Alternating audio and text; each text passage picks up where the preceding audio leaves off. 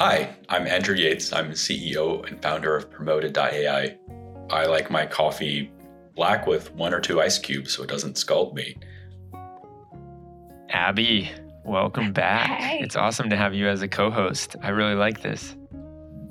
I love talking to you. But today's interview is wonderful. Yeah. Yeah. So we were talking to Andrew Yates, as you all just heard, and he is oh, I love the experience that he has. I love how he saw a need for this ads platform and he went out and he created it himself. He said in the interview, which I thought was fascinating, at Pinterest, there was nothing like what he wanted when he went out looking at the market to see for the Pinterest ads platform. And so he said, why not just create it myself? And he's trying to go and serve these very, very advanced tech companies and their ads marketplace. So we chatted with him about the Spotify's and the Facebooks and the Pinterests of the world and the ads platform that they have. Let me just explain it real quick in layman's terms and see if you understood it the same way. I think it's basically like when you use Facebook or uh, Twitter or TikTok, for example, and you want to put ads on Facebook, you have the option to go to the Facebook ads platform. And there is where you say what kind of creative you want, you say how much you're willing to spend. He is basically creating that platform where people can go and they can engage with the Facebooks of the world, but as an outsourced service. And one of the really fascinating things about their product, at least for me, was their focus on revenue. And which is not something I see, and especially when it comes to ads, it's such an important factor. Hey, yes, I'm putting out ads, but how much revenue are we actually making out of this particular ad? Yeah, and that he brought up so many good points with real time and how you need to be on top of it because you can go from profitable to unprofitable real quick with ads. And that is, you're playing with money and sometimes you're playing with a lot of it. So you better make sure that it's correct. Yeah, I, I love this. The tiny bit he talked about the streaming data as well and the challenges that there are in ad tech with streaming versus batch Mm. data as well. Yeah. But That was one great. of the most interesting things for me in this entire conversation was he has this very clear thought process mm-hmm. about how he sees things. So, for example, there was this one discussion where we asked what really inspired you to go in at. and he said, "Well, all these big companies are essentially ad businesses, and when I personally look at Google, I'm like, they're like a SaaS business. But I never thought, oh my God, but ads are the only thing that are actually making money for that business. Yeah. So, you know, they might have hundreds of products, but at the end of the day, this is an ad business. So important. So important. So let's get into it with Andrew Yates. And for anyone that wants to check out his company, it is, again, it's called promoted.ai. You can find it online on the internet. And for anybody else that is out there and you're listening, you find value in this, it would mean the world to us if you give us a like or a follow or you maybe leave a review. That would be even more incredible. We would be so thankful because that triggers the algorithm and lets the world know that this is worth listening to. All right, let's jump into it.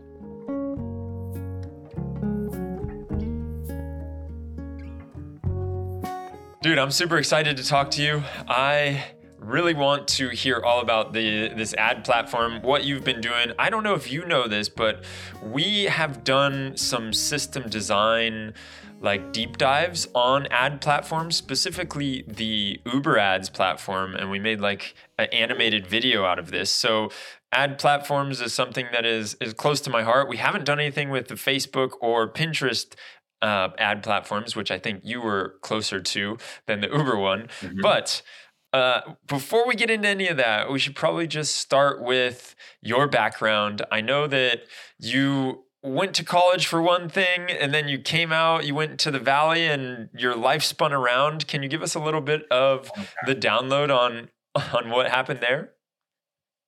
Yeah. Well, hi, everybody. I left school and came to San Francisco and thought, hey, ad tech is it's what makes the valley run. Let's learn ad tech. But it's not so easy to get into ad tech.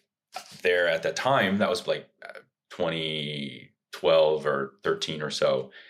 A lot of people are starting ad tech startups, but they weren't successful in comparison to Facebook or Google. So I went to go work at Facebook ads, learned the industry, joined Pinterest, learned industry there as well, and then started promoted uh, all the way into winter 21. I'll ask you something here.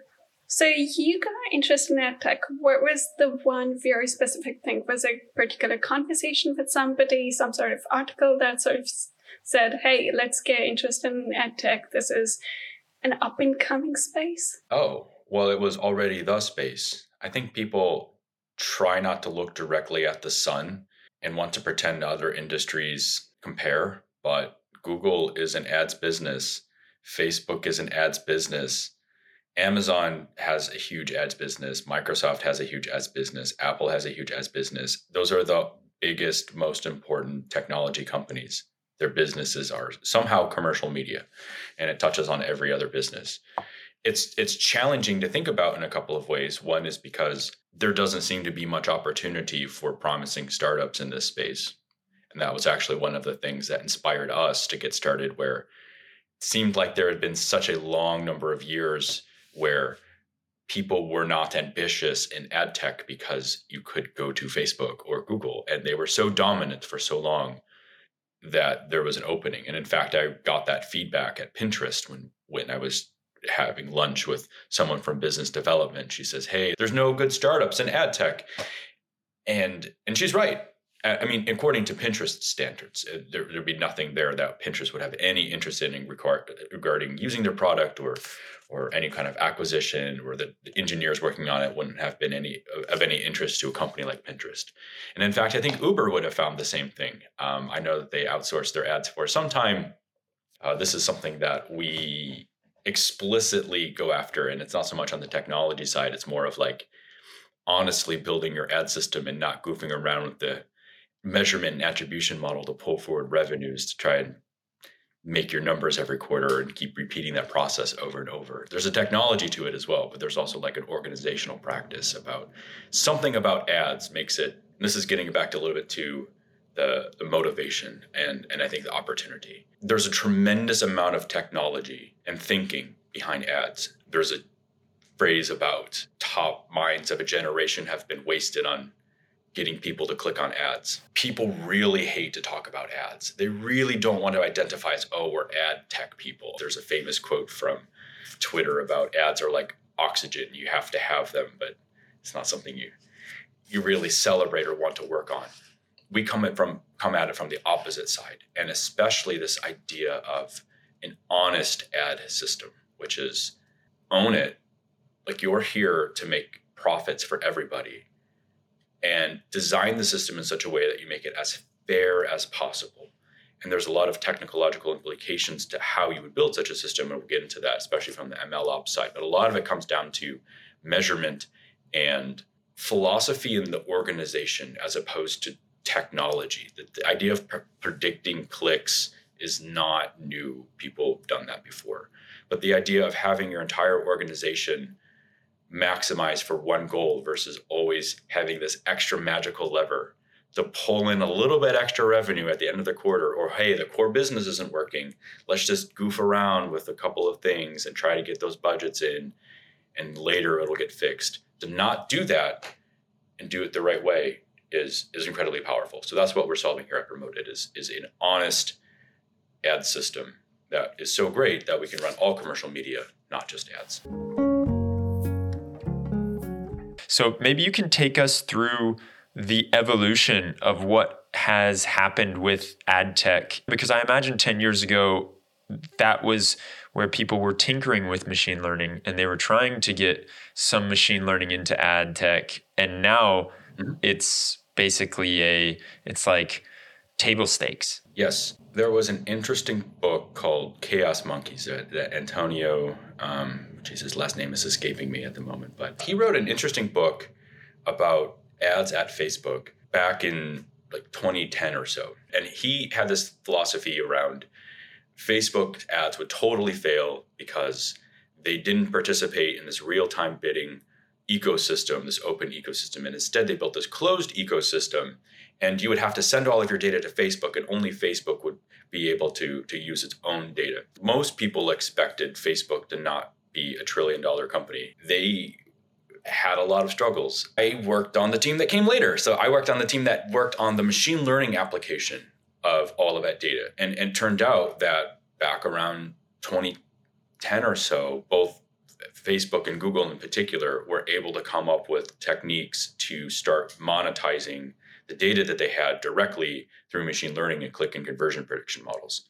And it worked really, really well. It exceeded everyone's expectations. One of the first examples of it was the mobile app install ads on on Facebook, which was just like this breakout market. And then this idea of monetizing mobile ads was just it, before it was all banner ads on web and and mobile ads just didn't work at all. So there was this interesting dynamic where it it's not like just only maximizing like if you have a recommendation system, making it a little bit better gets you a little bit better. But for ads, there's this threshold of profitability where if it's unprofitable, you should do it never. But as soon as it crosses over into enough efficiency where it starts to become unit profitable, you should buy infinite of, of these. And that's what was starting to happen in 2010 or so is using machine learning, successful applications of machine learning, ads were becoming efficient enough that this ecosystem was built up to build up Facebook, for example, was was was the biggest success story of this going a little bit away from, let's say, Facebook and thinking a little bit more towards the bigger marketplaces, what are the big challenges they're facing today? I know there are laws again for user privacy, like GDPR in Europe, and there's a California Protection Act, I believe, in California. Well, first of all, if it's on your own website, those are not relevant to you. And second, that's relevant for cross site tracking. So if you're trying to aggregate data across many different sites, then it's a challenge. If you're Google, somehow they have come up with like you just Google has been affected for for sure. Uh, certainly, Facebook has been affected more. However, they have come up with strategies to continue figuring out what you're doing around the web. Everyone, because that's their core expertise and they're a trillion dollar company. There are other companies that do this less successfully. So if you are a let's say unicorn marketplace you are not going to be able to come up with the entire playbook of google to figure out how to track people around the web and on different mobile app devices and so you're going to have to have a different playbook but bringing this back down to earth regarding ads on marketplaces it shouldn't be that relevant because the transactions are happening on your own marketplace why do you need to go and track people around the web you can track them on your own app that has never changed. That's the same. You know what they're doing in your own app. So, as far as when it comes to your time at Facebook and Pinterest, one thing that I'm very curious about is building out these platforms. You spoke a little bit about the vision there, which is a whole nother beast that I want to get into in a minute, but maybe just like for people who have never worked at either company, can you paint the mm-hmm. picture mm-hmm. of what it looks like to work on a data team in each one of these companies? Like what's the structure of the team? How does the how do the goals what you're working with okrs i imagine but what are the mm-hmm. things that you're looking at? Like in the detail to be able to just like show us what are the differences there? Yeah. There's not a single data team at these bigger companies. One one thing that I think is there, there there are two aspects of how I think it can be done better versus how it, it's done in practice. One is batch versus streaming, and the second is unified across your whole app versus ads having their own system. I'll start with the latter; it's a little easier. Most companies, when they do ads, is it, there's a there's a very clear cultural break. Our core business is is peaked out we need to make more profits. And the existing search and discovery team will go build a team, both in social media and in marketplaces, and maybe even food delivery apps, rideshare apps. They will do their own measurement, they will do their own inventing, they will do their own machine learning, they will do their own delivery system, and then there's some sort of orchestrating system that combines ad results with organic results at the end. And, and someone says, well, if only you got us this cost per click or this positive return on ad investment, we give you this huge budget, but we're you're only spending this small budget. And then you have like this PM team that's coming out. It's like, well, we have all of these ad impressions, but when we originally started, our ad uh, attribution model says that they're they're not generating value. But we look at all these ad impressions we're serving. The data side of it is it's it's predicting clicks and conversions and tracking impressions and insertions and things. These are the sort of things that you would expect to be table stakes for everything on your app. Why is it so substantially different for clicks and conversions and for impressions?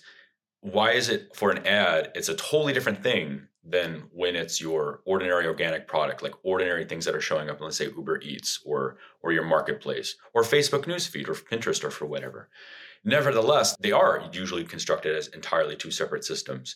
When, if you think of it as one thing, you can get the benefits of both. On the ad side, the ad side has a strict definition of visibility around an impression has a uniform definition that you're not supposed to mess around with. Uh, an IAB impression. Like you have to have seen it for a certain amount of time with a certain number of pixels. And then for a click, you're supposed to define to your advertisers this is this is what a click means and then stick to that definition and not there's another sort of measurement thing. Not not change the definition of clicks to make them more common so that you can bill more to your advertisers. You're supposed to stick to a, a common definition. You can benefit tremendously from this sort of rigor of of measurement definitions because the, the better measurement allows you to train more accurate models.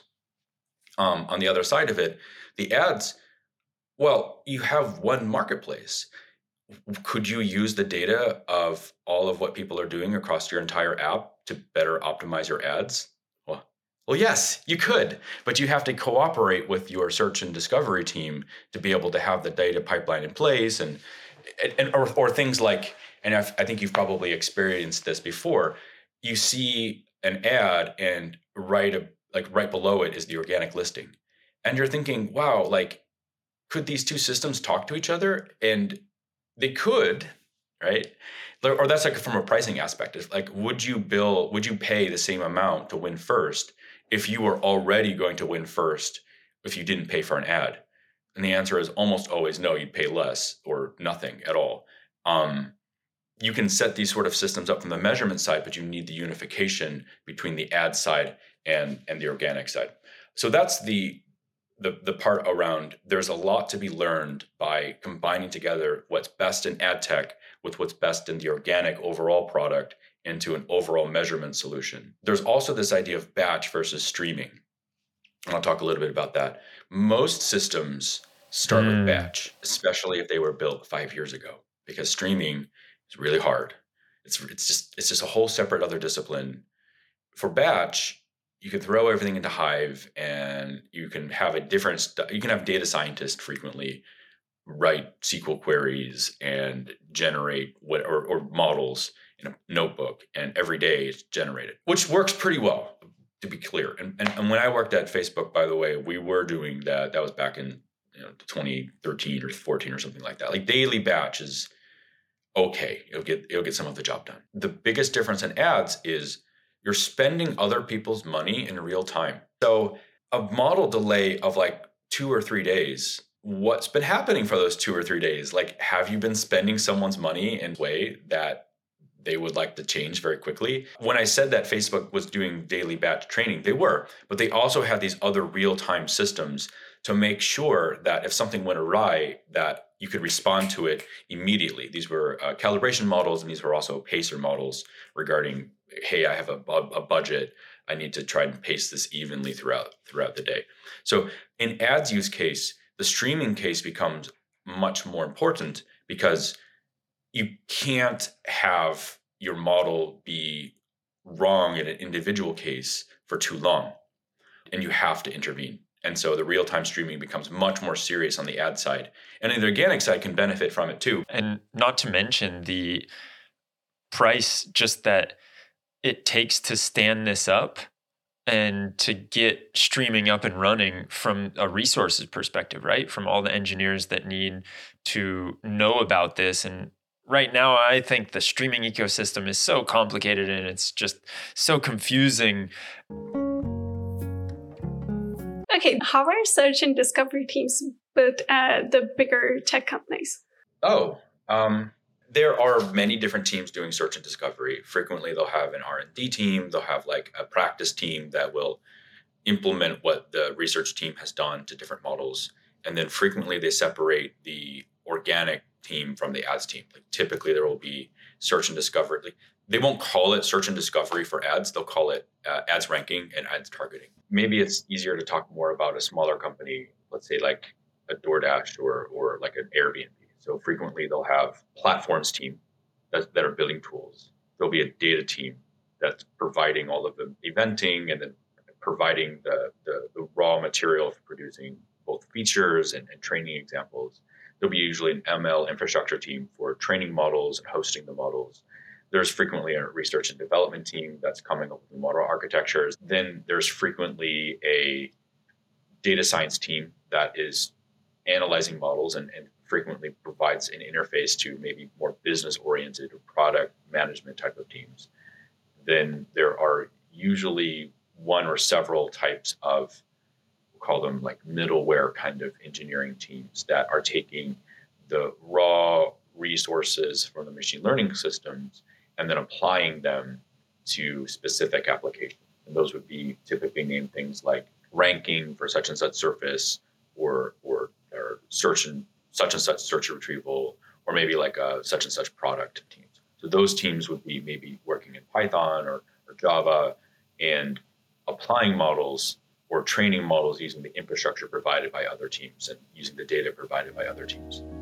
And in your experience, how was it?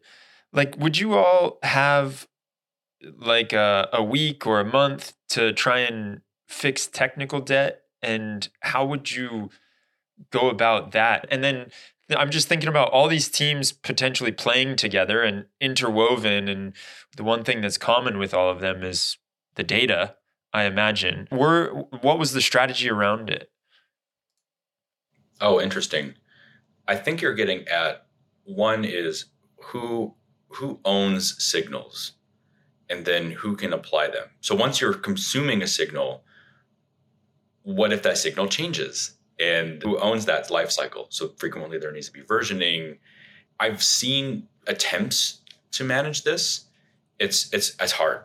I think I think one part of it is it just recognizing that it that it is hard and that it's complicated, and it frequently requires a little bit more relaxation on always measuring every single A/B impact and more thinking of things as as services that you consume as a black box, which is very difficult for teams to do sometimes if they're not quite meeting KPIs. If someone wants to change the signal, that's going to mean it's going to be regressed for a few weeks or even months while they come up with the next version, like maybe changing model architecture. That can be very challenging to manage internally.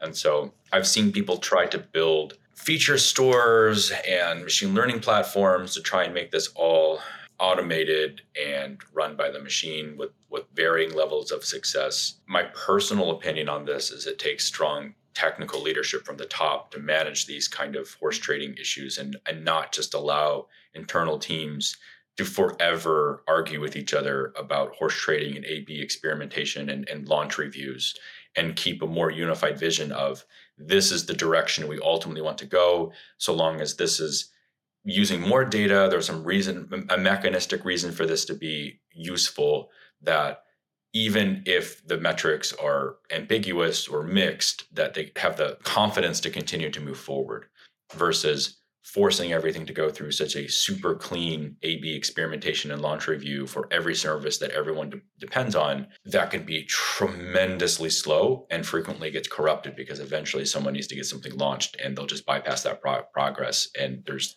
uh, then once you have that happening, it gets pretty ugly. But I think it takes a certain level of very strong technical leadership from the top to help guide people to take some risks and okay is it okay if this is launched even if it's not quite sure well we have faith that this is the right sort of architecture that we want and not tie people so desperately to KPIs and A/B experimentation. That, that's my my personal opinion. I don't think this can be purely solved from a technical and infrastructure standpoint in terms of feature stores and signal management and versioning.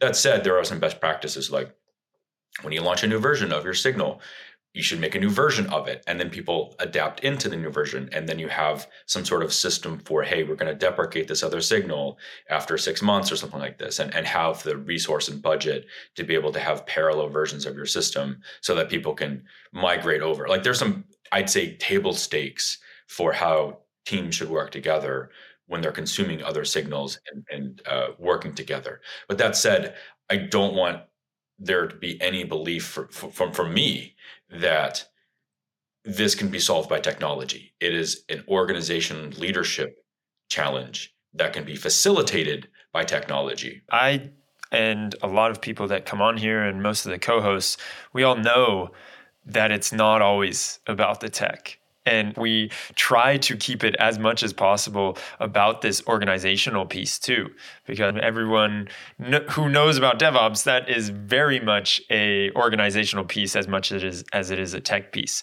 And there is one thing that I was thinking about when it comes to promoted, the tool that you've built is mm-hmm. were you looking to build something that was going to plug into one of these bigger companies or was it something for for someone who's going 0 to 1 and they can just have it right off the bat before yes. they need to clean everything up former it's for big marketplaces it's for social media it's for this could run pinterest dan and uh. i were ah. pinterest engineers we're trying to solve the things that we wish pinterest had done the problems that we're solving are what if you are a scaled marketplace? And the difference in let's say let's say you can make 5% more revenue per user. That's the difference between profitable and unprofitable at scale. It's the difference between you should continue to be in business versus eventually you will go out of business. It is a tremendous step change. And it's like every day you get better or every day you get worse. And these kind uh-huh. of efficiencies 5 10% is they're huge at scale. When you are a multi-billion dollar marketplace, the efficiency uh-huh. matters tremendously. And that's what we're going after. Knowing what you know about the organization and all of these different teams that you mapped out just a minute ago, how do you fit into that? Like, do you just plug into all the different teams? Do you say we're going to specifically talk to the ML platform team, for example? Yeah. What does that look like? Yes. We, it's kind of a, a, a naive idea, but it turned out to work accidentally. We decided to build our own data and measurement infrastructure. Because how hard could it be? Well, Dan Hill, my co founder, is just a genius at building infrastructure. And and we set up our own data infrastructure. So what we do is we provide our own streaming data infrastructure and we provide it at no additional cost.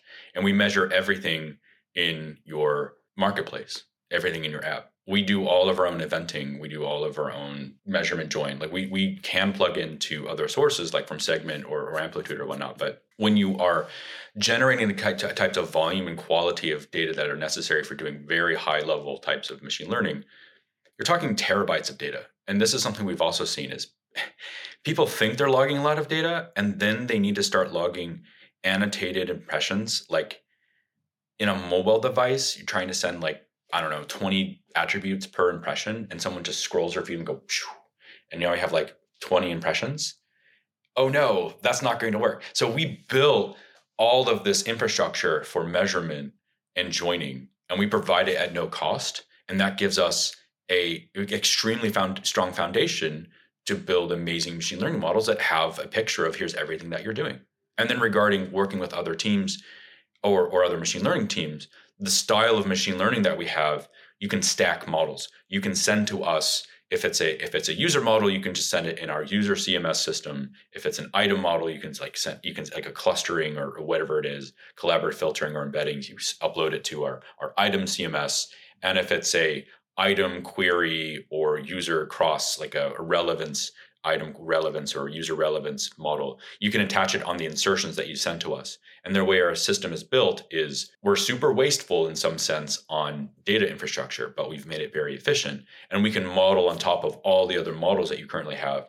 And we can also report back to you every day. Here's where your models missed out. Like here are the additional features and information that we had that were able to get you more in performance. And we used your other models as signals and can combine them together. And then from a machine learning perspective, it's oh, if you can model on top of another model, the other features that are important are explaining the residual error of, of, of what these models were. So we can interface with your existing in-house data science team where we can ingest their models and then build on top of it versus entirely replacing it. And same thing for other data signals. You just send it all to promoted and at the end of the day, our data infrastructure is this enormous uh, denormalizer joiner in real time, collecting all of these signals and then training the models in real time to be able to find here's what the signals are. Interesting. That brings me to the next question. You're still a very small startup. I believe eight people. I'm not entirely sure if the team size has changed recently. What are the big engineering challenges that you face with such a small team? Um, that's a great question. Especially because you're catering to a very big space and you're working with companies that have important data challenges as well. It's not like let's just test it. You have to sort of prove it, which is it's it's very ROI based business. The, the the proving part. So here are some challenges. One is we had to strip out a tremendous number of features. We focused exclusively on proving that our models produce revenue at the expense of virtually every other feature. And by the way, one of the things that got ex- that de- got deprioritized was metrics and A/B de- te- testing. You'll you'll hear from a variety of customers that will say, "Oh," or a, variety of, of, vendors and say, "Hey, we'll do an A/B test and we'll, we'll outperform this such and such vendor or your existing system." At the level that we sell, nobody will take our metrics they will run their own A B experiment. So although we have, we fully support A B experimentation, we have a dashboard, we have um, metrics and whatnot. What we found was no matter what you produce, if you if their team has to be able to measure the A B experiment, they have to prove to themselves that you are outperforming their other models or any other vendors. Uh, we've been benchmarked against Algolia, we've been benchmarked against variety of different versions of combinations of in-house models and AWS personalize and, and whatnot. So one of our challenges is you're fighting against reality. It's it's just hard to build a such a complicated system that can reliably produce an increase in revenue. And keeping super focused on that, one, it allows us to improve the revenue of our customers over very strong baselines. And also, according to their in house team, who has a mandate to show that one, we don't work, and therefore they get our budget to go hire people, right? And and so they are very motivated. It has to really, really work, and we have to explain how it works so that they trust us. And it feels so great when we win the trust of our customers and and not just like the business team, but the individual data science and and machine learning experts that we're working with. And the the challenge of this is that it's hard to build such a system. It's just a lot of work. The other challenge is we have to strip out a tremendous number of features. Another challenge is which we're, we're going back now another challenge is we can only work with a few customers because it's challenging to provide that level of service for a few enterprise customers. And so for example we can't provide today, we can't afford to provide a freemium version of our product. We won't do free trials because we don't have the staff to deal with it. We don't have a solutions engineering team today to be able to deal with that. Well, we will one day. Well, one how? day it will be go going to be free trials, but today we we we have uh, you pay up front. Yeah, like how much white gloving needs to actually happen because of all this complexity? Well, in theory, none. In theory, here's all the open source SDKs, install it the way that we ask, and it just runs in theory. In practice, these are large engineering teams that are prioritizing for a variety of different reasons. And if something is not clear or if something comes up, you always integration with some hypothetical other platform that might be better. So in practice, having some service level to help get integrated, it's not because people can't do it or they don't want to. It's more like from a practical standpoint, that's how real engineering organizations are actually run. Yeah. Makes sense. The, the other side of it is that helps us build a fantastic product, right? We have to eat our own dog food. It better be amazing. You, we have a much tighter feedback loop if, if we're there in the trenches helping, making sure everything works. And it turns out there's all sorts of like, oh, you know, the mobile device is this way, but actually the web is this other way, and they're they're not compatible. but you know, like you, you find out all of these weird things and you have to help them work through it. Whereas if it's this medium priority task, it will people, oh, I don't know what to do. I'll just wait until someone tells me what to do, and then it never, never gets done. Yeah. So we can help move that forward. Yeah. Well, that that kind of rolls into the next question, which is how you. I think I read you're hiring for a staff machine learning engineer, and yeah. I would imagine that is for this type of thing. I feel like if I understood correctly, you are allowing the companies, the enterprise companies, to also bring their models and plug it in to Promoted. Is that correct? Yes. From big tech perspective, that's how these models are frequently built. Is you frequently we were talking about signal management. These are frequently uh-huh. literally other models owned by other teams, and there exist technologies to aggregate them all together and have like a final model that does the the ranking. We're using that type of technology. Yes, that's right. Yeah. So it's like the when you plug into uh, Pinterest or whoever, Pinterest can say, okay, now we have these models from this side of the company. We want to tr- start running them on promoted. That's what it is? No, they would send or, us the model execution result. So you would send us the score for users or for items or compute it on the insertion and send them to us on our metrics system. We won't actually host a model and execute it on our side. You just send us okay. here's our here's what the model outputs are. So that interface uh, you can't actually okay. and, model and like send us a, like a binary and we would execute it. Yeah. It uh, what they can do is if they have a Jupyter notebook and they can execute it and then send us the evaluation results and load it to our item content management system API or our user content management API, or if this model is appropriately designed, they can execute it in real time on a request with low enough latencies. So like a relevance model, like does this item match this match this query? And they have some sort of score. Or or frequently this will be in an existing search retrieval system where they have like a search quality score. You can send that to us and then we can model on top of it. And the way our system works is we're, we're constantly reselecting features and modeling on top of all of the signals we have available. And we'll tell you, hey, here's how important the signal you sent to us was in the final result. And we can also like do a holdout if you want to to see here's how much it improved by including it or not, for example. Now we're getting to the end of time, and I've got one last question for you, which I think everyone is really interested in because you mentioned real time and batch. And that is a hot topic that comes up quite a bit in the MLOps community. And I'm mm-hmm. wondering, mm-hmm. in your eyes, what are the biggest gotchas when you're doing streaming and you're doing real time? Oh, a lack of commitment. And the second is having our streaming system so slow that it may as well be batch. The, the commitment part is it's really difficult to build streaming. It's like you usually have a a batch system first and it works pretty well. And then you try doing the streaming system and not only is it a huge load and all this new infrastructure, and now you have the like ML ops team has to watch it or data ops team has to watch it, but maybe you run an A B test and it wasn't that impactful or something like this. And and this comes into the lack of commitment, which is, oh well, we'll we'll try it.